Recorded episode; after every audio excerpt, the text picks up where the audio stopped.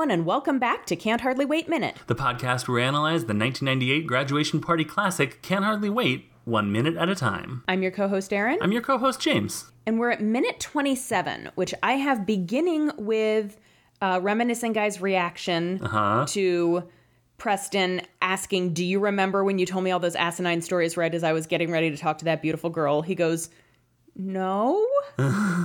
And Preston goes, that's funny because it just happened. And I have this minute going through Mike seeing one of his friends, mm-hmm. the Latino one. Jock number three, Freddy Rodriguez. Jock number three. I cannot remember which number goes with which guy. So uh, Mike seeing his friend Jock number three making out with Rachel. Right.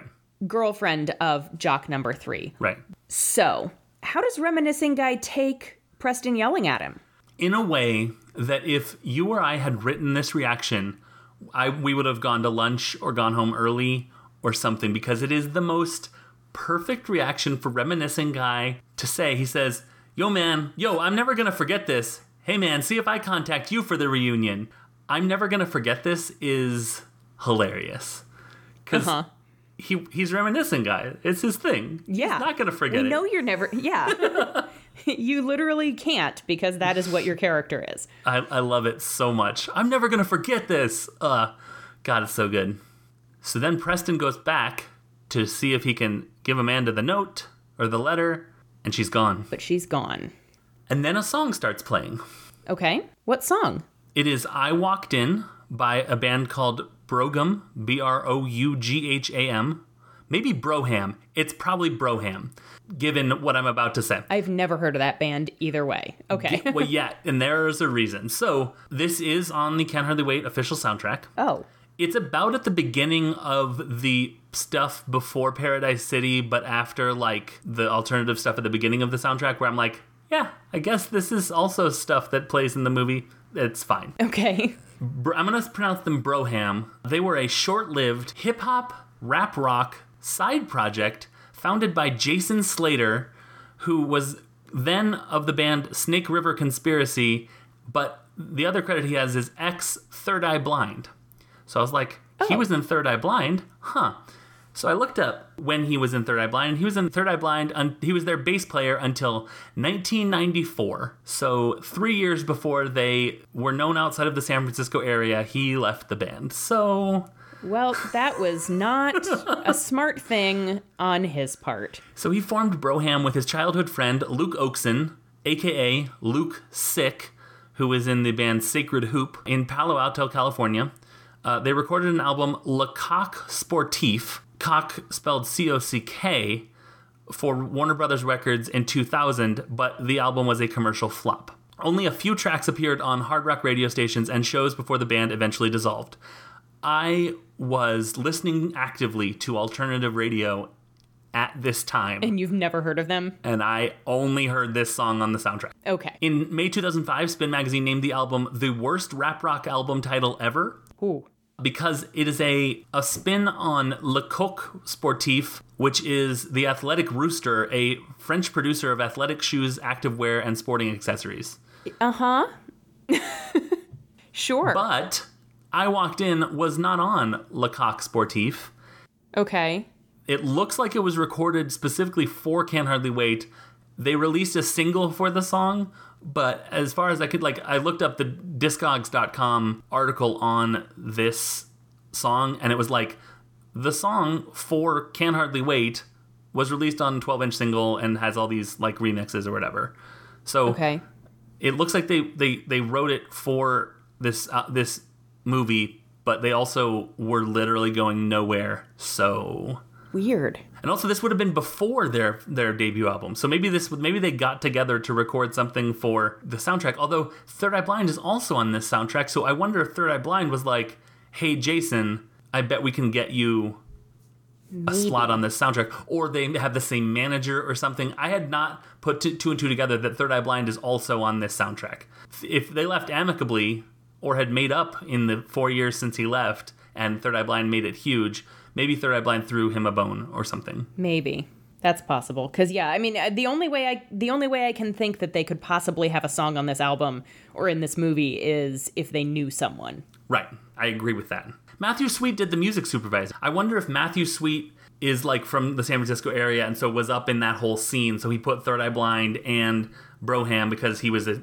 This is all theor- theory and hand waving as I'm doing, but you can't see it on the. There's on lots the of hand audio. waving happening. I just think I I think that you're right. I think there's. Like, they are among... I can't think of the next lowest, le- less popular band than them on the soundtrack. Like, maybe, like, Tripping Daisy or something, who I had heard of independently of the soundtrack. Like, everyone else was at least on the radio. Yeah. So, anyways, that is Brougham with I Walked In. I like the song. I think it's a fine party song that I would never... I'm happy that it's not like I could own the album of it. It's on the soundtrack, and that's enough. So that is okay. The song that is playing. As we shift to Kenny, who is sitting there looking sort of dejected. Yeah. Special K. Special K. He's, yeah, he is, as you said, sitting there looking a bit dejected. And then off screen, we hear a couple girls ask who wants to go in the hot tub with them. His eyes light up in the cutest way possible for a, a skeezy, gross high school boy's eyes to light up. Uh-huh. And he starts to hop off the counter that he's sitting on, but then he gets cock-blocked by his homeboys. And the homeboys come up to him, and I said, to check his status. They're like, how's it going? They don't say it like yep. that, because they're not Ned Flanders, but... Sure. Or, I guess, me. Yeah, tomato, tomato. Fair enough. So I don't have the exact line. Do you have the Do you have the transcript right there? One of the guys says, yo, shouldn't you be getting your freak on by now? And Kenny says, I'm just flossing while these two hoes over there scratch it out over who gets to knock the boots with me. You know what I'm saying? Okay, so real quick, flossing, I felt like a real dad doing this, but I went to urban dictionary dot com because I've heard the word flossing for like... Well, we know the Fortnite dance. Well, there's the Fortnite dance. But this Which, is way right. before that. Right. So the best definition I found to make sense of why Kenny would say it like this is it comes from the imagery of showing off your grill, like okay. you bare your teeth, as if you were in front of a mirror flossing. Okay. So it's thus showing off your grill came to be known as flossing, and fla- flossing came to mean showing off in general. Or another definition was generally living large or living life well. Okay. So he's just, he's it's not... chillin', it's flossin', sort of like I'm here being awesome and they're over there scratching it out over who gets to knock the boots with me. And oh, Kenny. Then the one of the funniest things there, this movie is just amazing. It is full of little tiny vignettes. I feel like we are never going to play Fuck, Marry, Kill with any of these characters because there's always something happening. There is no establishing shots. There is yeah. no It's just literally bam, bam, bam, bam, bam. I love that the homeboys are like, what two hoes, man? And the, I don't see no hoes, Kenny. Yep. They immediately the, call him on it. Yep. As well they should. As well they should. Then they call him a cracker. Yeah. So I did a brief Wikipedia of what of the origins of the word cracker, just to confirm if it was as horrible as it seemed, and it's not as horrible as I thought it was. Okay. So a seventeen eighty-three pejorative use of crackers specifies men who are, quote, descended from convicts that were transported from Great Britain to Virginia at different times and inherit so much pro- profligacy from their ancestors that they are the most abandoned set of men on earth. Uh, Ben Franklin, in his seventeen ninety memoirs, referred to, quote, a race of runagates and crackers, equally wild and savage as the Indians, gross, who inhabit the, quote, deserted woods and mountains. So that's gross. Um, yeah. Then the term could have been also been derived from the Middle English knack, crack, or crack, which originally meant the sound of a cracking whip, but came to refer to, quote, loud conversation or bragging talk. And then in the Elizabethan era... it could refer to an entertaining conversation, like when you crack a joke. That's from oh, the Middle okay. English. And then a cracker could be described like loud braggarts. Okay. That they, they still use this term in Ireland, Scotland, and Northern England, and it's also it uh, it was also adopted into Gaelic and Irish as craic, C R A I C, in the late twentieth century. Uh, in William Shakespeare's King John, there's a line, "What cracker is this same that deafs our ears with this abundance of superfluous breath?" And then there's another, the Earl of Dartmouth uses it. The compound corn cracker was used of poor white farmers by eighteen oh eight, especially of Georgians, but also extended to residents of northern Florida from the cracked kernels of corn which formed the staple food of this class of people. This possibility is cited in the nineteen eleven edition of Encyclopedia Britannica, but the Oxford English Dictionary, cracker definition four, says a derivation of the eighteenth century simplex cracker from the nineteenth century compound corn cracker is doubtful. That is really funny now that I'm reading it. They're like, uh, the thing from the seventeen hundreds probably didn't come from the thing from the nineteen hundreds, from the eighteen hundreds. Uh, Uh, it has been suggested but why not, that whites... James? Why, why couldn't that have happened? Uh, Oxford, the writer of the Oxford English Dictionary is like, just going to leave this little bit of snark and enter. Okay. Uh, that was a it. good cracker. It has been suggested that white slave foremen in the antebellum South were called crackers owing to their practice of ca- cracking the whip, which is what I have thought, sure. uh, to drive and punish slaves. Whips were also cracked over pack animals, so cracker may have referred to whip cracking more generally. The whips used by some of these people are called crack. This is a quote. The whips used by some of these people are called crackers from their having a piece of buckskin at the end. Hence, the people who cracked the whips came to be thus named. So there's a variety of places it could have come from, and it seems like they're all just about as likely. I think as a pejorative predominantly used by the African American community, the latter definition seems the most likely. Sure. But I think that it seems like cracker has been used throughout the ages to mean people that are bad and dumb and poor and awful. Yeah. So, great. So they call yeah. their friend that. Uh-huh. Um, sure do. But also, they are white kids, I'll remind you. So they are mm-hmm. using the African-American use of the word cracker to refer to their other white friend that, that is also white. So... There is some sure. complex racial stuff going on here. Yeah. Complex and kind of gross. A like, little gross. By my understanding of the definition of what is offensive when it comes to, to this kind of humor, it is poking fun. It is punching down because it is making fun of them for being idiots and appropriating the language. Yes. Not for the language being in some way dumb or ridiculous to use at all. It is ridiculous that these rich white kids are dressing up and acting like... Black kids. Sure. So, yeah. That and and when I when I say it's a little gross, I don't yeah. mean the movie that it like yeah. I don't mean the the humor right. of the movie. I mean the right. characters are a little gross. We will get to a gross for the movie scene uh, shortly. Uh, sure. Not this week, but I think next. I thought it was going to be this week, but it's I think next week. That yes. is the very the movie, not the well also the characters in the movie. Anyways. Then Kenny says maybe the best thing that he says in the movie, mm-hmm. one of the best things. He's full of great lines. Aaron, yep. I'd like you to I'd like you to take a reading of, of what Kenny says in response to this. Why y'all gotta waste my flavor? Damn! I love it so much. He's so little. He's so small. And he's so angry. It's like that cartoon where, like, Muggsy is the little tiny gangster, but he's the one in charge, and, and the yes. other two are these big idiots. It's like that, only not a cartoon. Not yeah. as much a cartoon, at least. Um, yes. yeah, it's, I mean, honestly, watching Kenny kind of exist in the world is like watching a small dog surrounded by big dogs. Yes. Pretending that it is one. Yes, absolutely. Have you ever seen a dog? I think Muffy, the white dog we had before um, Molly that we have now, was the one in charge of my grandparents' like large, regular-sized poodles. Like she okay. was a little tiny poodle, and they were knocked me over when I first met them size poodles. Yeah. Um, and she was like, "We're going downstairs," and they're like, "Okay, boss, let's go." Yep. Yep.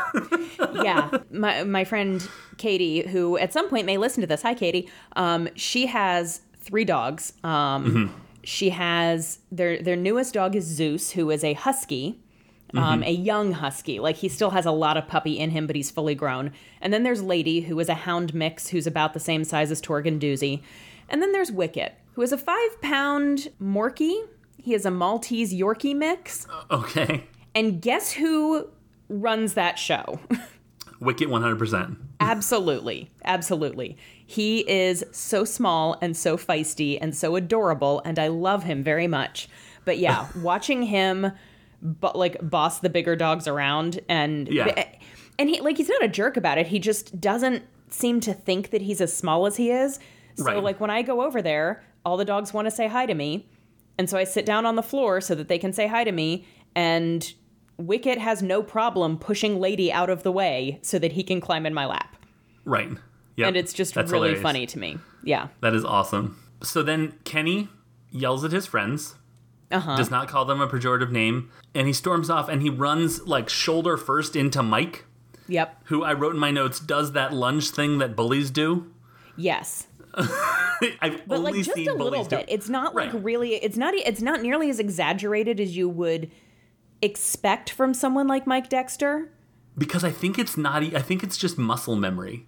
Yeah. I think he's like someone smaller than me that I is not friends with me. Lunge at him, just yep. like that's what I've done all my you know since I was in fifth grade or whatever. Yeah. So. And Kenny is yeah. appropriately frightened. Right. Right, correct. Like his eyes get big and he shrinks back and runs away. And then uh, I have Jock three parentheses Freddy because I wasn't sure of the of the number, but uh, yeah, is making out with Rachel and Mike looks annoyed. That's what. Yep. Uh, that's the last of the notes that I have. Yep, that's all I've got for today. So cool. Let's go ahead and do some social media. Yeah. Okay, well, first off, we have a Twitter handle for this podcast. It is at J E underscore minute movies. But individually, I can be found at unabashedly Aaron. And I can be found at unabashed James. We are proud members of the Scavengers Network alongside just a bunch of other great shows, including, you looked like you had one you wanted to mention. Um, I'm going to say Alabaster's Haberdashery.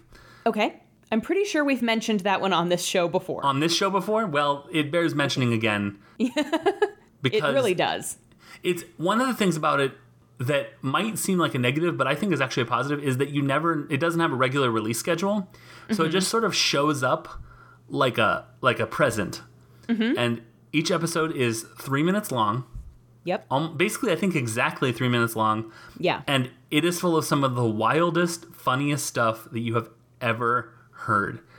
It, it's easy to catch up on. I'm not sure I'd recommend uh, c- a complete front to back binge because you might go insane, mm-hmm. but uh, it wouldn't take long. So that's that's something. Yes. And yeah, like it's just it's such a strange little show, and Mason and Jordan, who are the audio curators for it, mm-hmm. have yeah. done a really good job of yeah. like cleaning up this weird audio that they found, and yeah.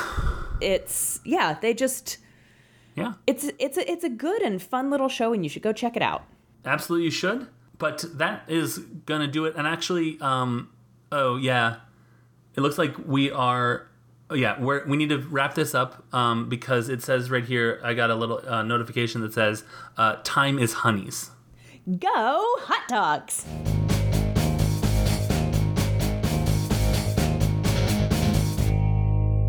The Scavengers Network. Creator-driven. Community-focused. Treasured content.